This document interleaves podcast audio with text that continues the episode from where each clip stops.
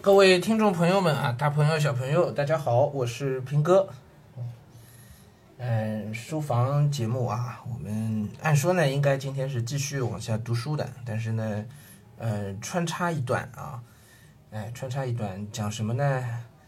还是关于这个大学生就业的事情啊。哎呀，我感觉自己都是，嗯，这操着跟我没什么关系的心，是吧？忧国忧民啊，哎，这还是要讲，因为我自己身边。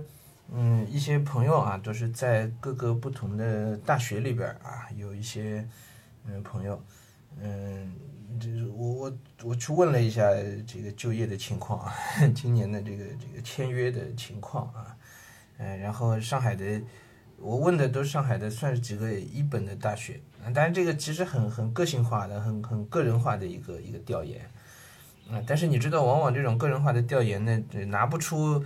特别漂亮的、特别好的、完整的数据，哎，就从从统计学意义来讲，这个呃个人化的这种调研，实际出来的数据没有统计学上的意义啊，呃，但是呢，春江水暖鸭先知啊，呃，往往这种个人化的呃这个了解到的、调研到的数据呢，呃，对个人的决策应该是有有有帮助的，嗯，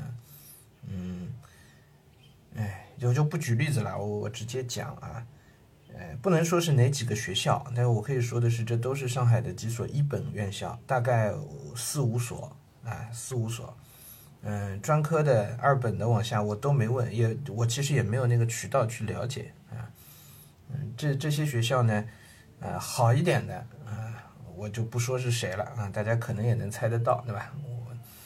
呃，好一点的学校说现在的就签约率大概能到百分之五十左右。嗯，这是好的啊，这是好的。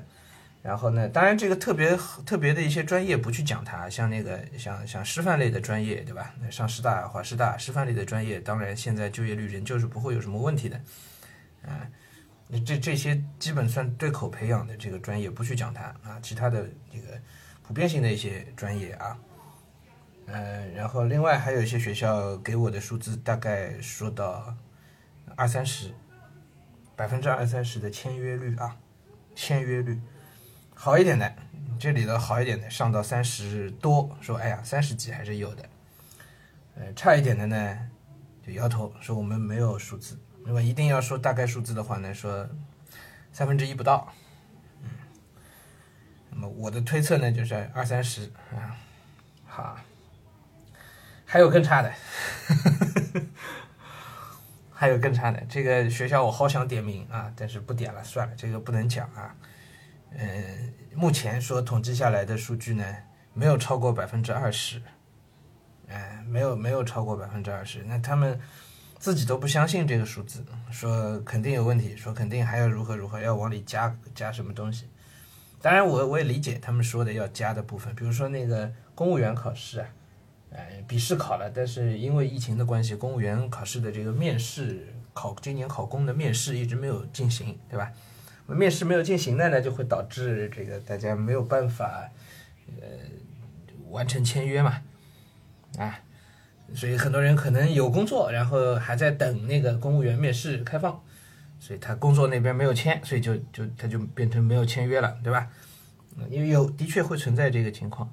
但是不论怎么讲，即便我们按照最好的那个学校的标准来看，现在的情况啊，百分之五十的签约率，远远低于往年，远远低于往年啊！现在是什么时间点？不是三月份啊，不是一月份啊，以前这个签约率在在百分之五十的时候是什么时候？大概过完年上来百分之三十，哎不，过完年上过完年上来，哎，复旦大学当时我自己反正那一届的时候。我印象中，等到五六月份，我们整个签约率都百分之九十以上了吧？然后基本百分之呃五十的签约率，那什么时候？那是去年年底十二月或者过年差不多，因为考研没考完嘛，所以，呃，所以签约率上不去。那签约率上去了，应该大概到过完年就考研成绩出来或者考研面试出来，面试结果出来之后，那签约率就肯定都上百分之五十了。现在是五月份了，开什么玩笑？还有一个月都毕业了，我们那个时候都没有人在现在找工作的，现在大家都在开始忙毕业的事情了。五月底不是五月份，五月底了，六月份毕了业就就就走人了，出国的都该定了，是吧？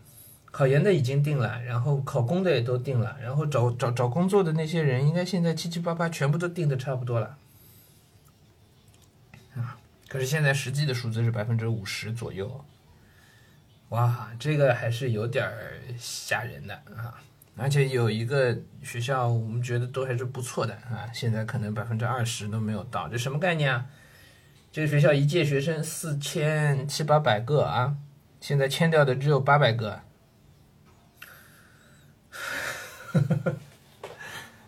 可能是建国以来啊从来没有过的事情。我们这真的是活久见啊！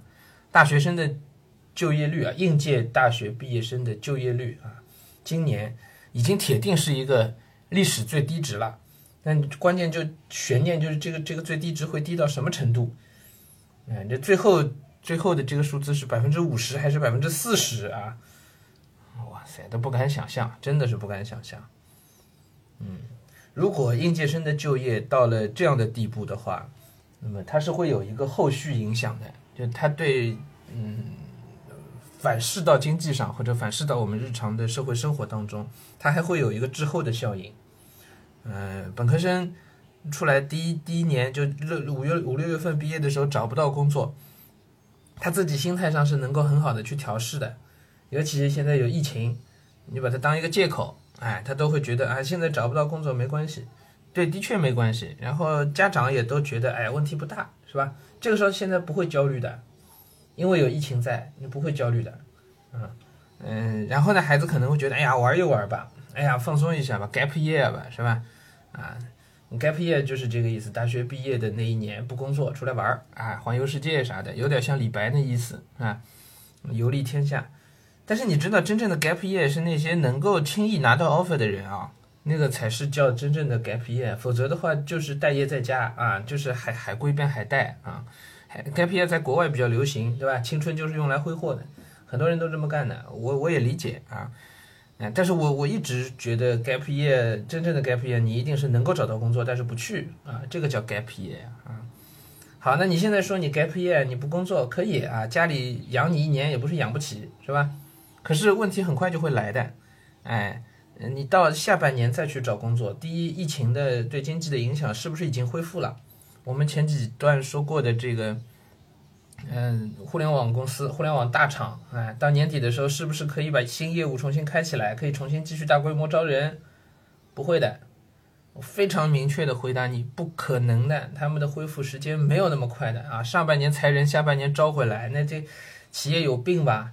我我我那个裁人的时候，按照 N 加一、N 加三的标准裁掉的，对吧？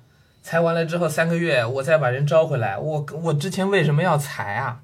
他裁之前一定是做的非常清晰的，嗯，规划的，想清楚了才才才会动的刀子，对吧？那这个所谓想清楚了，那一定是说这个岗位我现在就是不需要了，不光是眼前不需要，我近一到三年里应该都不会需要他了，我才会这么去裁啊，对吧？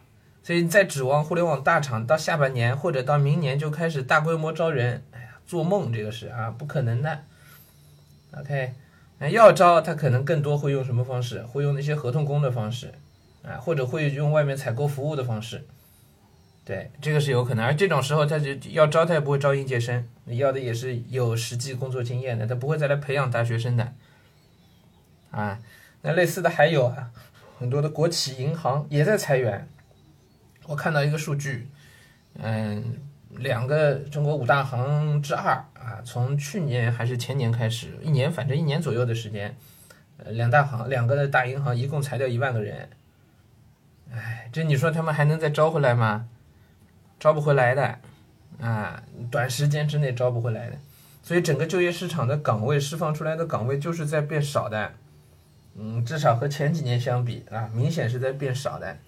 那你哪来的自信？你说我现在该毕业半年，我到下半年我就能把工作找回来，我明年就能找回来。你到下半年再来找工作，会遇到一个情况是，新的一届你的学弟学妹出来了，对吧？十一月份如果疫情没恢复，哎，仍旧大这个失业率堆积起来。如果疫情恢复了，嗯，那那企业开始恢复招聘的时候，他又到大学里招聘，目标不是你，目标是你下一届的学弟学妹。那时候是十月份、十一月份开始宣讲会，然后他们开始投简历，你跟他们一起在竞争，你重新加入到这个竞争的这个队伍当中，你有什么优势？你今年大学生一千万，明年大学生还是一千万啊？哇，这个事情 不好弄啊。嗯，比较好的方式呢，你 gap year 管 gap year 是吧？想玩出去玩可以，哎，得尽快找到一份工作，先做起来再说。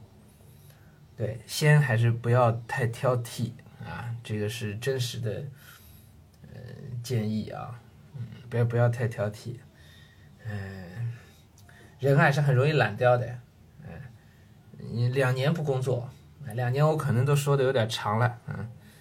你如果一个从来没有工作过的人，啊，一年不工作，荡在家没事可干，嗯，你再出来找工作的时候，别说找得到找不到好的，你自己整个的状态恐怕也很难调整到应届生刚出来兴致勃勃踏上社会进入工作岗位的那种状态的，你投入不进去的，你本身就需要一个适应的过程。